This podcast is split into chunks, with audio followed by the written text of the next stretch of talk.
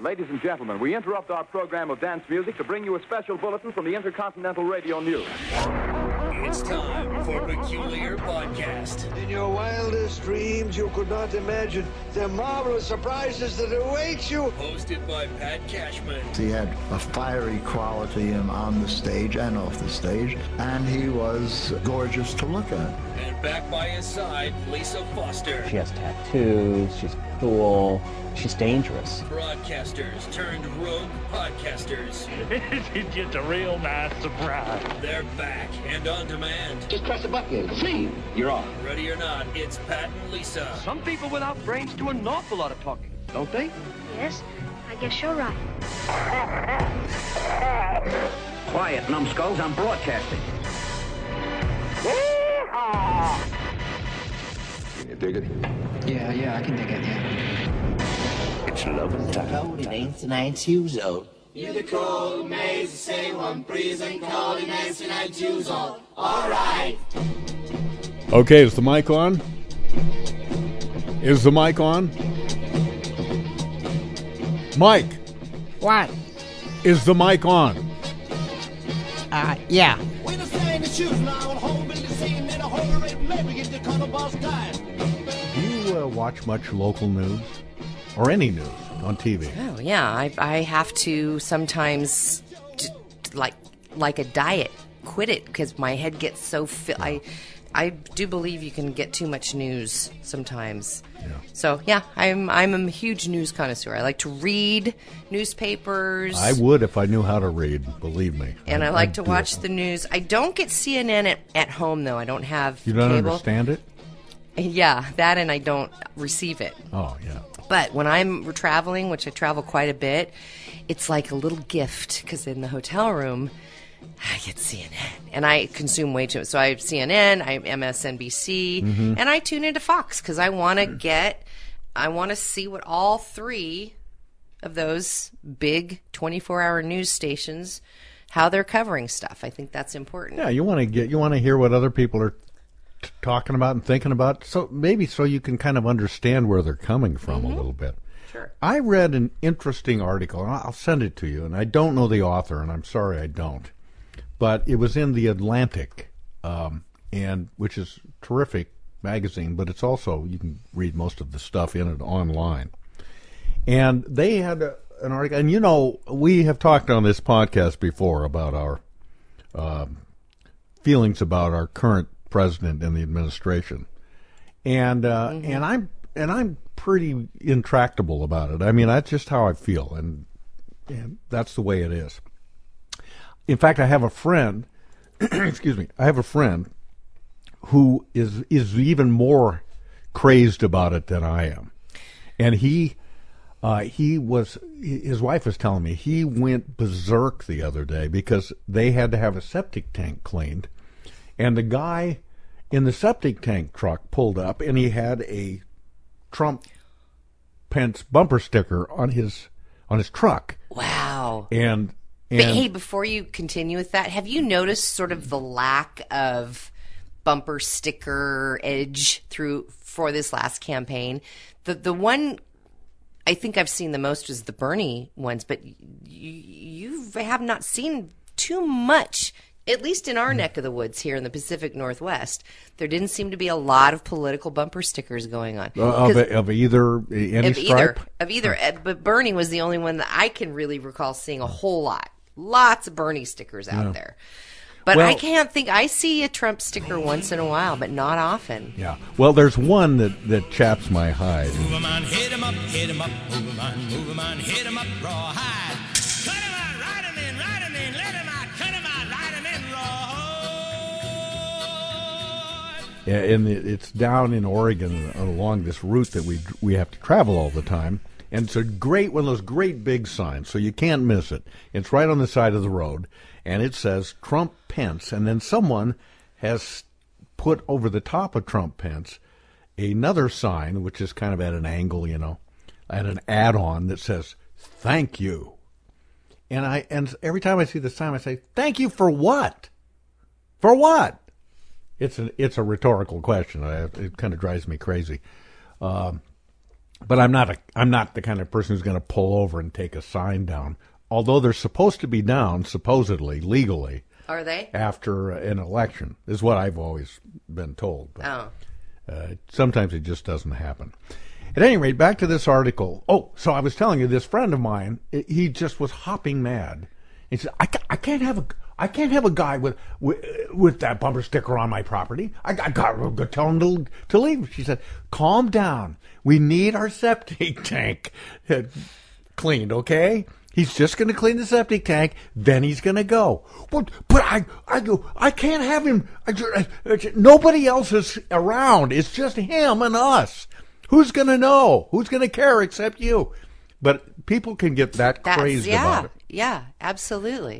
It really is. It permeates things. I mean, some people felt that way about the Clintons, and they felt that way about Bush and Obama, for that matter.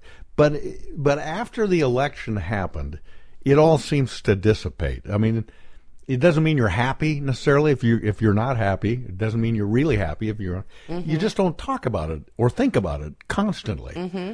The way I mean, there's not a probably not a certainly not a day, but probably not too many hours that go by that I don't think about it, or I check in on the radio or TV or on my phone to see what's the latest tweet, what's going on, what's happening with North Korea. There's so much going on right now. It's frightening time if you spend much time thinking about it. I try not to. I really do, because it makes me feel helpless. I don't know. I just. Do you feel more vulnerable now than you have ever? I think so. I'm worried about it. I just think I'm a Pollyanna enough to think cooler heads are going to prevail, and I somehow think that somebody, if it comes down to a real crisis moment, is going to supersede, shall we say, the person that is in the White House. That will kind of talk him down off the ledge before he does something really careless. Wait, what do you mean? What do you mean by that? You think Ivanka is going to say no? Nobody in his circle. I don't think is that person. Maybe there is, but I just think I don't know what I think. But I just can't see everybody sitting on their hands and letting the worst happen if it should get to that point. I hope you're right. Here's a little thought I have. To me, that doesn't seem impossible. I mean, I hope you're right. It's like I said, it's a Pollyanna thought. It's probably not grounded in anything real. But I don't see, Kushner or Bannon coming forward and saying, "Now let's just settle this down here." I don't know. It's just it's just a strange band of characters in there that don't seem like they have any business being there, and that scares me. I just saw a book. It's I grab just about anything I can about Richard Nixon. I think I've told you this before. I find Richard Nixon the endlessly fascinating character of the 20th century. Yeah, even though he bawled like a baby and then flew away and quit and flew away. Yeah, don't you think? I mean. Well, that's what he's remembered for. That is what he's. I know there's more to the man than that. Oh yeah, well, and I'm not. And a lot of people. I mean, the EPA, for example, was a Nixon thing. He just sort of thought by many to be a hardline Republican guy. Mm-hmm. The Environmental Protection Agency was a bill that an organization he created during his watch, and there are other examples. So he, in some ways, contradicted. I mean, he opened up China, and so he's got some good things on his resume, but none of it can supersede the Watergate stuff and the general sort of deviousness. That's right. At which he operated. Right. Oh, I remember Richard Nixon back in '74, and the final scene at the White House door, and the staff lined up just to say goodbye. Tiny tear in his shifty little eye, he said, "Nobody knows me, nobody understands.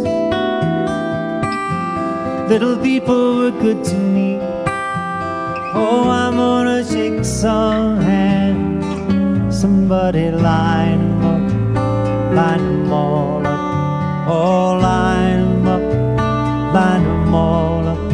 Help me line them up, line them all up. Yeah, line them up, line them all up. But then you almost wonder, is that an anomaly, or is that more common than we want to really think? And he just got caught. I think he's more nakedly obvious about it. You know, I think a lot of politicians and people in life generally, some are very good at seeming like, God, what a nice guy. What a super nice guy. And they're just a complete jackass. Yeah, they make every effort to make you think otherwise. Mm-hmm. Nixon arguably went the other way, where I don't care what anybody thinks mm-hmm. about it. This is what I think. I got enemies, and I'm going to get them. That's right. And all that kind of stuff. Yeah. So, what was my point about? You were reading a book about Nixon. Bringing Nixon. I'm going to come to this. It was that article in The Atlantic. Here's the thought I had about Trump, is that what if we find out years from now, and there are hints that this might be the case, that Trump has a secret taping system in his office, and that these tapes will someday come out, mm-hmm. and they will reveal his own secret, not somebody that's wiretapping him. Exactly. Nixon put the taping system in, right? Because he was vain enough to say, "Gee, everything about my presidency is going to be so magnificent, people will want to read about it." So you're saying, well, you know, Trump, I don't know that he's that vain, but I'm just saying, what if he was that vain? And the tapes come out. So the tapes come out, and here's my crazy thought: the tapes come out, and we hear this man who is articulate, he is thoughtful, he is humble, he is incisive, decisive, and kind and wonderful, great sense of humor, magnificently open to other ideas, cares about people, whether they be from other countries, other religions, what have you. Just this wonderfully magnanimous man is revealed in these secret tapes about the real Donald Trump that we never knew. And I can hardly speak. My heart is beating so, and anyone can tell. You think you know me well, but you don't know me. No, you don't know me. That to me is my crazy thought. Wouldn't that be funny? Well, or interesting. Some people already think that it's preposterous in my mind, but that's what my point is. I love the thought. Some people already think he is those things. Maybe he does, but I don't think. I don't think he get a big quorum. He has family that think all of those things of him. He has friends that think all of those things. Do they? He has a good. Do they really? He has a major core, small group of core supporters that believe those things, which I find interesting. That there are several different levels of Trump supporters. There's the Trump curious. There's the one who think all these things you just said, who really do believe them. I didn't mean this to be really a serious thought. I know what you're saying. I'm thinking in terms of irony or something. I know. I see what you're saying. But remember the Woody Allen movie? I think it was Bananas, or one of them, that it's in the future now, and everybody's eating chocolate cake and stuff because scientists now realize this stuff's good for us. Yeah. Now, what do you think I know you're just speculating. What would have been his purpose then to put forth this other? I don't know. That's the intrigue. Why? What could possibly have benefited? Just the opposite of Nixon, who tried to seem amiable and approachable in person, but actually had this devious. My thing is that the devious, darker side is the part that we see all and read on Twitter, but that the real guy is just the opposite. That's my crazy notion. Yeah. All right, so back to that Atlantic article, and then I'll shut up. But because I have something very important to tell you about the amount of pee in pools, so we really do need to get to that. Well, let's get to that.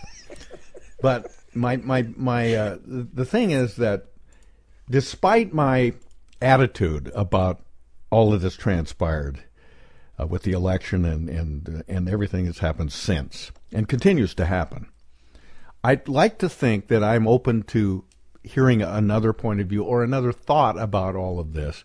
And that's why I would recommend this article in The Atlantic. And here I am. I don't even know the name of it.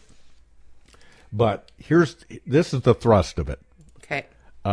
It is that late night comics and maybe comedy shows, satirical parody type of shows, whether it's The Daily Show, certainly Saturday Night Live, all the late night talk shows, and all of this. The overwhelming majority of that stuff are making fun of jokes about Trump. Mm-hmm. Wouldn't you say that? Or the administration, anybody really connected with him, exactly. Whether it's Kellyanne Conway or John Spicer. Yes, some people are saying that based on President Trump's tweets that he is unhinged. Would you agree? Oh, my God. Glenn, do I come to your job and slap the 7 or 8 hot dogs out of your mouth? You're really going to ask me that? This is offensive. If he's crazy, he's crazy like a fox with mental problems. And this has been the case during the election, throughout the election too, leading up. Mm-hmm. Not that you didn't hear some jokes about Hillary, but most of the time it was Trump, Trump, Trump. Let's mm-hmm. make fun of Trump. Let's mm-hmm. his crazy hair, mm-hmm. the crazy things he says, mm-hmm. all of that. And this article in The Atlantic got me to thinking about it from a different perspective, and it was that, let's say you are a person that does support Trump, or there's something in his ideas or the things he says that resonate with you. Mm-hmm. Maybe not everything, but a lot of it does. Mm-hmm. When you turn on the television and all you get is a deluge of jokes about him, and by extension, there are jokes about you and how smart you are or aren't, because there aren't the equivalent other shows. I mean, Fox mm-hmm. tried a Saturday Night Live type of show years ago, and it failed miserably. Really? I didn't know that. Yeah. Wow. They wanted to do like a conservative Republican type of comedy show. It was 25 years ago. They called it The Edge.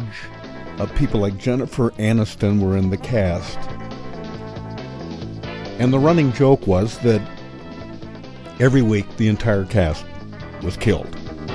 Nobody watched it. It didn't work. And you can scratch your head about why that is so, but comedy and satire yeah. and parody is almost always, to my mind, of a, call it a liberal or elitist bent. It almost always is. Yes. And that's how those people, I know what you're going to say, you know, people who see that and see those jokes yeah. aren't going to think they're going to dismiss it as. They resent it. And I don't think they do. They resent that all the jokes are about their guy, really? and by extension about them, and so there is this us against them thing.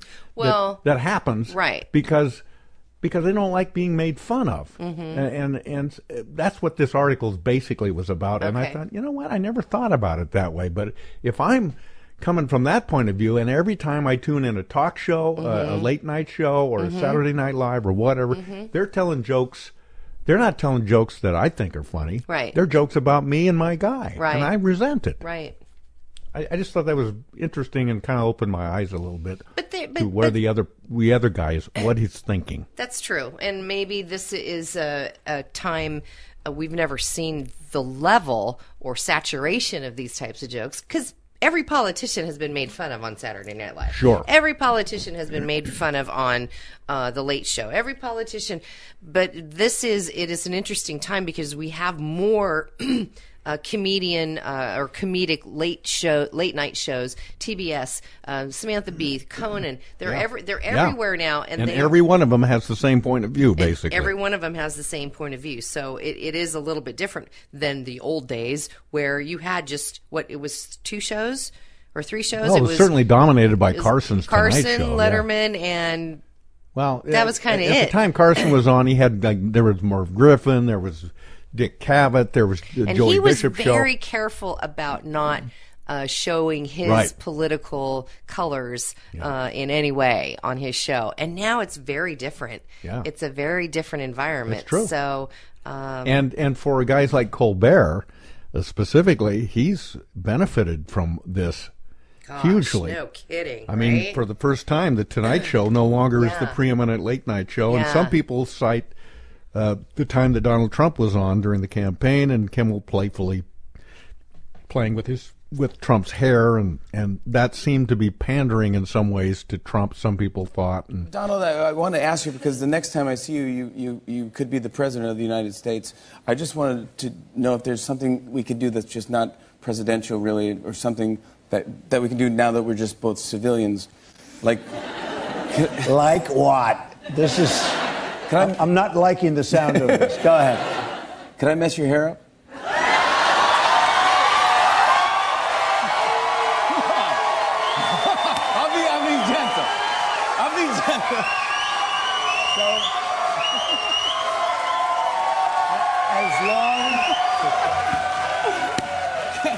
The answer is yes, but the people in New Hampshire, where I'm going to be in about an hour from now, I hope they're going to understand. Okay. You say yes? Go ahead. With my hairspray.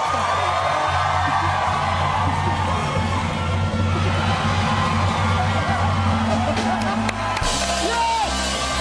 Donald Trump, everybody! I'll do it as well. Donald Trump, everybody! And they wanted... No, don't be nice to him. Yeah. Be rough on him. Yeah, ask him tough questions. I know. And he wasn't there to ask tough questions. No. That's not his job. No, but that's how that's one theory of why his ratings slipped, and Colbert, who was much tougher on him, has ascended as a result. It's interesting. These are crazy times that we're in. But I just thought that article would be one worth looking at. You'll probably find it under subject matter of some kind. Mm-hmm. Look for a thing about late night comics and how it affected the Trump voter. Good stuff. Taking a wild departure before we talk about peas in the pool. Not peas plural. Well, if it's done. Did more you than think once. I meant like a, the vegetable peas? No. I know what you mean, but I mean if it only happened once, it would be pea in the pool. If it happens on the cereal basis, then it would be more than one pea. You're getting warmer. Okay, just I'll get to the pea in the pool. But this has nothing to do with anything. But a moment ago, you might have noticed, Lisa, that I was back up against my chair, and I was moving around against the back of the chair. I was trying not to. I wanted to give you some privacy. Yeah. But what were you doing? I was trying to scratch my back. Why don't you look, I'm scratching my back right now. Yeah. With my hand. Okay, well, what if there's a point in between where that you can't reach? Pen. Or a hairbrush, or a ruler, or a steak knife. Sorry, not satisfying. Really? Not satisfying. It has to be your own fingernails. No. Your scratch? Kind of. It's all part of nature's law. If you scratch my back, then I scratch yours. If you scratch my back, then I'll scratch your back like two peas in a pack. Let's get rid of our rich together. I am a convert, and I am become an evangelist about the back scratcher. That whoever invented the back scratcher should have gotten the Nobel Prize. Once you go to a back scratcher, you can never go back, really, ladies and gentlemen. It's unbelievably good. They have them. They're made out of wood. A little bamboo. They cost you $1 at Walmart or places, And you know how people, they have reading glasses all over their house? Mm-hmm. I have 10 back scratchers over our house. I'm not kidding. I really do. Do you scratch other things with it other than your back? You only use it for your back? Yes. Wouldn't it feel... But let me ask you this. My wife says she can hear me scratching with it, and she sounds... I think I can hear you going over bumps and things in there. It's gross. If it feels that good on your back, though... I know what you're saying. It might feel... Yeah. Well, I don't find myself as itchy in those other areas because I can use my actual fingers for most other areas. Right. But there's a sweet spot... There's a sweet spot on your back. I know. That you cannot get with either reaching up over or reaching back under. Yeah. And so whoever designed our arms did not take that into account. No, they should have made them in much longer, or at least made our fingers 3 times as long. Hey, won't you scratch my back?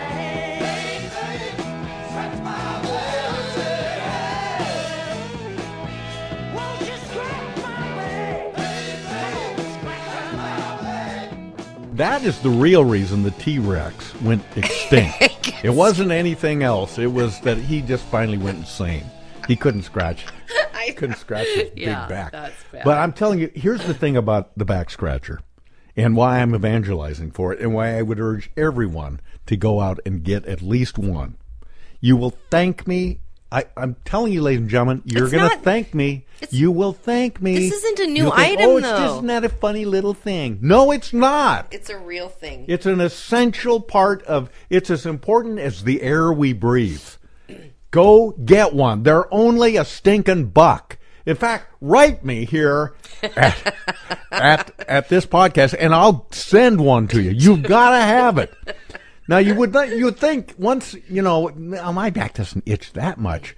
But once you get the back scratcher and once you start in with it, you are your back starts itching like it never did before because now you can satisfy crying for it. Yeah, exactly. It's like a drug. Used to be you'd say, oh, geez, there's nothing I can do. I can't reach it. I guess I'll just grin and bear it. Now you can solve the problem. I'm going to market the damn thing myself. The Pat Cashman back scratcher. Oh. It's shaped exactly like Pat Cashman's hand. And you just reach back and it's satisfaction guaranteed. I think a better back scratcher would be for your face to be on it with your teeth out. And that's what scratches people's back. Oh, maybe. But I'm telling you, this bamboo scratcher is perfect. And the more you use it, and I know I'm dominating a lot of time, but that's how crazy I am about this thing. Have you just discovered the back scratcher? Is this where this is coming from? A couple years ago. You're kidding me. And it's been building now to a point that I have to talk about it. And the more you use the back scratcher, pretty soon, and this is important, pretty soon, little slivers will start to develop on it. Little splinters. Yeah, because it's made out of... Little splinters, and that makes the experience even better. Why don't you just wrap some barbed wire around a barbecue fork and go to town, baby? Barbed wire and hoses cut me so deep you don't even know. Every time I take a step closer, I wind up tangled. It's all over. Ain't worth the pain of trying to hold you. You're like barbed wire and hoses. I wonder, has your wife looked at your back? I mean, I'm wondering if you're, like, mutilating yourself. I could be. You've got big grooves in your back. That's what she's implying. She says, I hear you going over bumpy things. It's like you have little tiny horns back there now. Maybe that's why your back itches so much. Could be. I don't look myself. All I know is it feels so good. So good. My eyes actually cross. It's so good. I wish I had a picture of your face when you were telling me about the joys of it, because I've never seen you so happy. I can't say enough about it. Okay, so there you go. The back scratcher. Remember, if you get one, you are going to, every time you scratch yourself with it, you're going to say, God, I love Pat Cashman. He saved my life. I must tell him whenever I see him. Thank you, God, for creating Pat Cashman, who told me about the back scratcher. How often do you go swimming? I'm just going to change the subject. You've gotten completely rogue on me here. God, you're right. I'm almost, my eyes are starting to rock back in my head. Well, here, I want to get back to that for one second. Because what I find interesting is these have been around forever. How did you not know about them up to just recently? I think the technology has improved. Because most people who are listening to this are going to go, yeah, they've been around forever. I know, but I didn't need them before. Somehow I hit a magic age or something, and I said, oh, a back scratcher, oh, that's cute, yeah. Now in fact, I've got one in my car. That is how much I love it. I travel with one. I'm thinking of making a little holster. I wish I hadn't circled back. I think I'll make a little holster for it so I can walk around the mall with it. Look, Daddy, look at that man. What's he got? That would be pretty funny. Actually, it needs to be one of those shoulder things, like those big pistols that the Wild West guys would pull out of their shoulder holster. You know what I need to develop is a hat on which the back scratcher hangs down in the back like a ponytail so that it's always in position to use. Yeah, because you don't want to be late. No. Once that itch hits. Exactly. Yeah, and it just, the more I think about it. How long do you think you could stand? The itch gets worse and worse and worse. Yeah, and how long do you think you could bear it? Well, now I don't have to bear it anymore. I know, but what if somebody burned all your back scratchers? Or the dogs chewed them up? Oh, well, the dogs would be on their way to the pound. I love my dogs, but I love my back scratchers more. All right. Of course, dogs can scratch your back, too. Yeah, that's true. If properly taught. All right, so back to swimming. How often do you swim much anymore? Were you ever a swimmer? Did you like swimming? Are you a swimmer? Do you swim? I like to swim. I've told you my swimming story, and I don't know where it came from. I think I was heavily influenced by an incident that happened when I'm a little kid in our hometown, and the news came on, and they said, Jimmy Jenkins, I'm making the name up, was apparently drowned in the river. There's a river that comes to my town, and so my next door neighbor is a scuba diver, and whenever they would get a call from the police that said, "Hey, we think we got a victim," he would have to drop his job, which he repaired cars, but he'd have to stop his job, put on his scuba suit, and he'd go in the river and try to find the person. That was terribly traumatic for me to think about. And I never looked at this guy the same way, I think, the things he must have seen. Then what do you do when you find him? Kids want to know that stuff. Mm-hmm. So I just developed a phobia about water. Like, I guess I was hydrophobic. But I just was afraid that if I did get in a pool or a body of water, I was going to drown for sure. And so my dad, at a certain point in my life, I'm maybe 8 years old or whatever, he said, "Okay, they're going down to the pool. You're going to sign up for swim lessons." I go, "Oh no, Dad, I don't want to do that." "So come on, get in the car." So we go down. And how old are you? I don't know. I don't remember, but 8 or 9, probably. I probably should have been younger. But so we would go to the pool, and it was the municipal pool in my hometown, and he dropped me off in the front. And I'd have my little towel, and my swimsuit was inside, and then I would wave to my dad, and he'd drive off, and I'd start into the front door of the pool. But as soon as he was out of sight, I wheeled around and started walking home. Oh! And this went on for like 2 weeks, and I was even crafty enough to, on the way home, I'd go down to the riverbank and I'd put my swimsuit in the river and get it good and wet. And the towel a little bit so that it would appear, and then I'd go and hang it on the line at home. I feel sad that you couldn't tell your dad what your fear was. Well, I can be afraid, but that still doesn't mean I shouldn't have lessons. In fact, it would be, to his way of thinking, rightfully, that that's why I need lessons, right. So I don't have to be afraid anymore. I can swim. Yeah. So, but 2 weeks go by, and it's just a small town. It was bound to happen. My dad sees the guy who's teaching swimming at the pool and says, "Hey, how's it going with my son, Pat?" Well, he's not in my class. He's never been in my class." "What are you talking about?" I said, "I drop him off every day."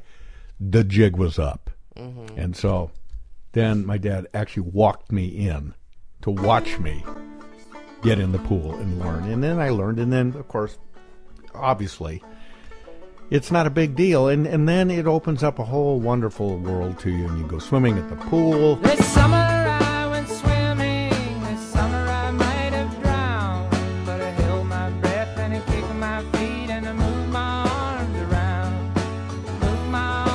around. This summer I swam in the ocean and I swam in a swimming pool, solved my wounds, cleared my eyes, I'm a self-destructive fool, I'm a self-destructive fool.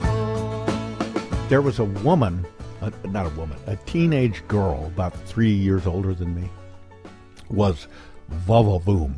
I mean, she wore these spectacular bikinis to the pool. Oh. It was an itchy bitsy teeny weeny yellow polka dot bikini that she wore for the first time today. An itchy bitsy teeny weeny yellow polka dot bikini. So in the locker she wanted to stay. And And so when you would go to the pool, she'd be there diving in and swimming around and strutting around. Strutting. And I was like 3 years younger. I'm probably like 11, and she's 15, 16. And I am very nearsighted. I've been wearing glasses since I was in the second grade. Mm-hmm. Thick glasses. Mm-hmm. I had LASIK eye surgery years ago. So I remember just squinting as hard as I could. It was an itsy bitsy teeny weeny yellow polka dot bikini. And then I'd reposition myself so I could get a little closer so I wouldn't have to squint so hard. So that was one of the unintended benefits of learning to swim, is that now I could be in the swimming pool with this spectacular, spectacular woman. And I've always wondered what she looks like by now. Well, she must be what? She's got to be probably 94 by now. I'm 91. Yeah, she'd be 94. But that's a departure. But anyway, so that's my swimming story. And yeah, I love to swim, but I don't do it very often. But if we're at a resort or something, yeah, I'll go jump in. Well, I read a article, and this isn't anything new, but I read an article earlier this month. Damn, I wish I could read. About the amount of pee in public swimming pools. And USA did an article. I think Forbes did an article. I think today, the Today Show actually did a story on it. I read an article in Pee Quarterly about it. Yeah. Well, did you know that 1 in 5 people admit to having peed in pools? I'm one of them. You've peed in the pool? Oh, yeah. Yeah, I'm pretty sure I've peed in the pool. I don't think I have as an adult, but when you're a kid, yeah, heck yeah. You don't want to get out. It's cold, especially with an outdoor pool. It's cold and freezing, and you got to walk your way, and you're getting, big bumps on your skin because you're just cold as can be, and you make your way to the room, and then you go to the urinal, and it just takes. It's too unpleasant to go. I guess it would be mitigated a little bit if I had my back scratcher with me, but otherwise, no. So it's more convenient to stay in the pool for a number one only, however. Right. Well, there's a lot of pee, though. It's not a little, and it's... That's what the chlorine's for, right? Right, but they also did a study on the chemicals between the chlorine. Right, you think, I pee in the pool, that doesn't hurt, right? What does that hurt? It doesn't hurt nothing. Yeah, I remember reading... being gross. I remember that reading Ayatollah Khomeini used to drink a glass of pee every day. He did not. That's what I read about the Ayatollah. Yeah, he thought it was healthful. Whose pee? His own. Oh, you're kidding. No. I don't know why. Well, did you see how I instantly got disgusted? Like it would have been different if it was somebody else's. What the hell's wrong with me? Oh, man, I hate asparagus. So there's about that, and that's the other thing. See, we're getting totally off topic. This is a topic? Well, I had asparagus with my family the other night, and everybody's like, oh, gosh, I got to go to the bathroom, got to deal with that. And I'm like, what are you guys talking about? And they go, asparagus makes your pee smell. It doesn't make my pee smell unless I don't notice it. And now I'm a little freaked out. What's wrong with me? Well, maybe nothing, but you should notice it because it doesn't. I don't. Distinct. I can pound down the asparagus. Nothing. There's a famous, probably apocryphal story about the baseball player Babe Ruth being invited to these very wealthy people's house, and there were a lot of hangers-on that wanted to meet the great Babe Ruth, but he was he was out of place there. These were rich, sophisticated, cultured people, and he was just a raw-boned baseball player. And the story goes that a woman who was throwing the dinner party said, "Oh, Mr. Ruth, would you care for some asparagus?" And he said, "No, ma'am. No, thank you. That makes my peas stink." Which stopped all the conversation. Have Ruth, you should have known the babe.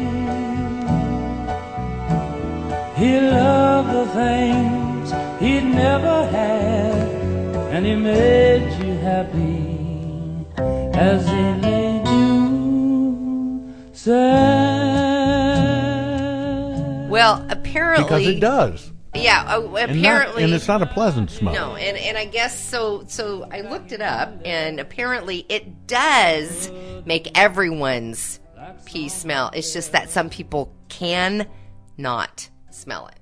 So I was wrong to say it doesn't make my pee smell. You know what we should do? We should do on our next podcast. We'll have some asparagus. I'll eat a whole bunch. And then I'll go in there. And then you go in and say, and I say, what do you think? And you'll say, I don't smell anything. And then we'll know that it's... Okay, so I have to smell yours. Something that's missing in your smell receptors. That's true. I see what you're saying. Yeah, so apparently everyone's pee smells like asparagus after this. So you can deny it all you want, they say, but they contain something called asparagus acid. Okay, so anyway, back to the pee in the pool. Do you know how much pee is in the average swimming pool? I'm talking about a public pool. Third of the pool? Well, I'm not very good at math, but they say that... there's nearly 8 gallons of pee per how many gallons? 110,000 gallons. 110,000 gallon pool is sort of an average public pool. We're not talking like an Olympic sized pool. Okay. But they broke this down and Michael Phelps pees. Yeah. Well, and he said he's the other one. They did an interview with him that he said, "Yeah, everybody pees in the pool. Yeah. 1 in 5 people say they pee in the pool, so it's got to be a lot more than that." But apparently because the average person does not deliver 20 gallons of urine during one pee, they figured it out to mean that over 400 people have to pee in the pool for it to get to that level. They've tested it. So even though 1 in 5 will admit to it, it's probably many more. It's probably many more than that. I will tell you that when you're in a pool. And I'm not talking, and you haven't even got to the hot tubs yet. Yellow river is in my mind and in my eyes. Yellow river is in my blood. It's the place I love. Well, I'll tell you this much, and when you're in a pool or even in a hot tub, the being in that liquid environment stimulates your urge to pee, to put it, casually and callously, but it does. So I think there's cause and effect there. Yeah. Now, I'll pee in the ocean. Yeah, because what's one pee in the ocean? I mean, the oceans are huge. Well, it's filled with... And the fish are peeing in there. They gotta be. Exactly. But, yeah, I don't know. I don't ever go... When I go to a hotel now...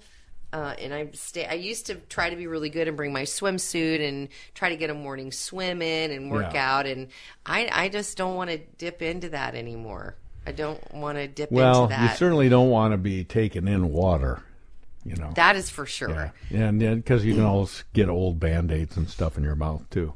But apparently also the two...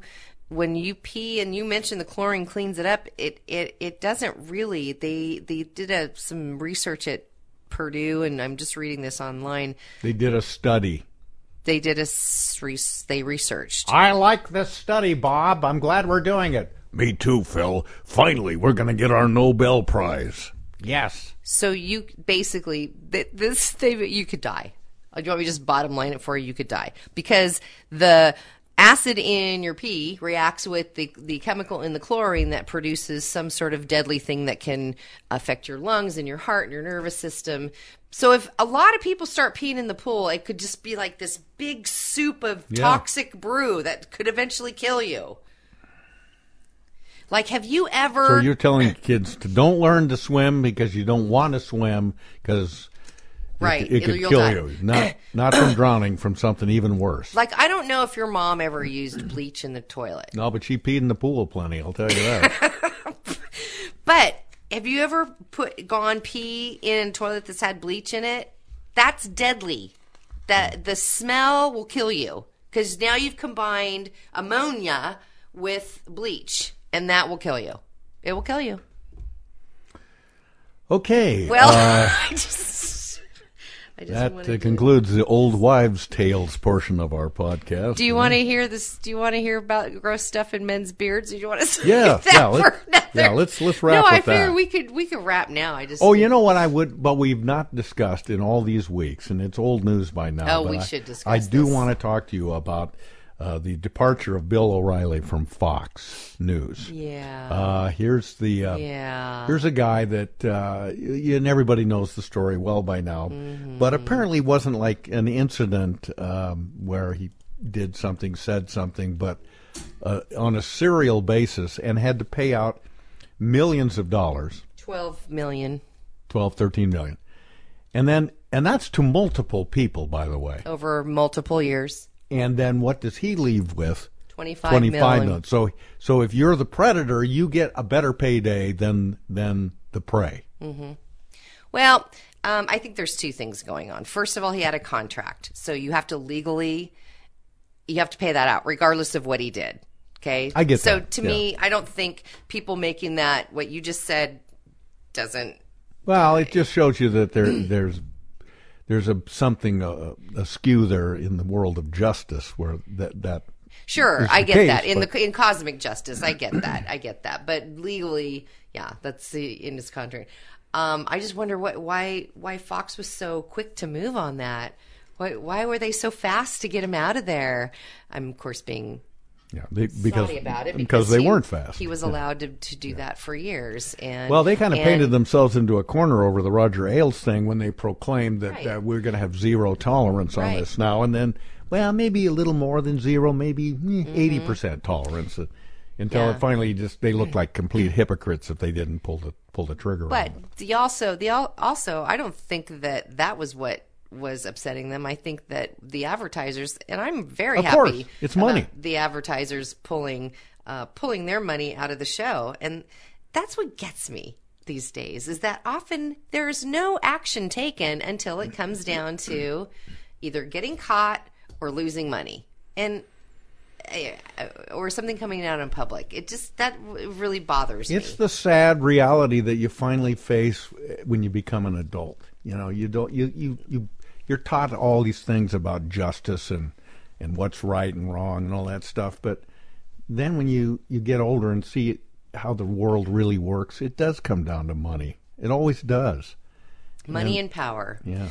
And, which is the same thing, really. I'm just a little tired of men like Bill O'Reilly, who probably really don't see, like his friend Trump, who, of course, defended him. Yeah, that was smart. And before he knew any of the details, naturally. Right, but even if he did know the details, he still defended him. Can't he just shut up on some things? I suppose, but Jesus. But I don't know. Men like Bill O'Reilly are just, to me, very well. Some people worthless, and I just find them. Well, they consider themselves anointed somehow, of course, and entitled, and privileged, and entitled. I have a good friend of mine, and you know him too, who we both first met each other in my very first TV job down in Oregon. And then later, you know, we went our separate ways for a period of time. Then we both connected again in Seattle at the same TV station.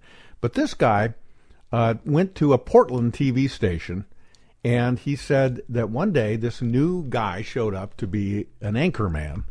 It was a morning anchor or something, I can't remember. And he wasn't there very long, but it was Bill O'Reilly. And he said, the very first day I come in there and I walk up to him, because he was a floor director, and they don't even have them much anymore. But a floor director was a person on the floor of the studio that would point to which camera you're supposed to look at and tell you how many seconds you had left and when to go to a commercial and all that, who was communicating with the director who was in a booth elsewhere in the building. And he said, the very first time I met Bill Ratt, I came up to him. I said, hi, my name's Matt, and welcome. And he said, can you give me a cup of coffee, would you? Somebody's supposed to bring me some coffee. And he ordered him around. He didn't even know who he was. Yeah. And that was his immediate relationship with this guy. And he said it was like that the whole time. Yeah. It was, he acted like he was the landed gentry. Right, right. And he was pretty full of himself. Yeah. And some people would say, well, you have to be like that if you're gonna make it to the top. If you're gonna succeed. No, you don't. People make that argument. No, you know. Yeah, you don't I don't buy it, of course, but That's yeah. So what I'm saying is he didn't get to be this wonderfully powerful person at Fox, mm-hmm. and then he turned into this monster because of the money and the power. Right. He already had that. Right. Yeah. He already had that. Yeah. And he's going to be fine. You know, when you say, well, he lost his job. And I was like, oh, yeah, he lost his job. Couldn't happen to a nicer guy. And I thought, who cares? He gets $25 million. I mean, it's not like you lose your job or I lose my job. We lose our job. That's terrible. He loses his job. Well, it's terrible if I lose my job. But not so terrible if you lose your job. Right, but I'm sure I look at it. He, you know, he's not going to get picked up, I'm quite sure, by CNN or MSNBC or any of the other ones. But he'll probably, that new station that Breitbart and Trump were going to start, remember that? Mm-hmm. That all happened before the campaign. He'll get a gig on there. I just worry. I hope he'll be okay. Yeah. He's got this publishing thing where, you know, killing Reagan, killing Kennedy, and then he's got his books. Killing Fox, his new book. I'm itching, and I don't know where to scratch. Come here, baby. Scratch my back. I know you can do it, so baby, get to it. Thanks for listening to Peculiar Podcast. Hey, goodbyes. Join Pat and Lisa online at peculiarpodcast.com. The gift that keeps on giving the whole year. And on the Peculiar Podcast Facebook fan page. Sweet. On Twitter at Peculiar Podcast, at Mr. Pat Cashman, and at Foster Chick. Join us and live in peace, or pursue your present course and face obliteration.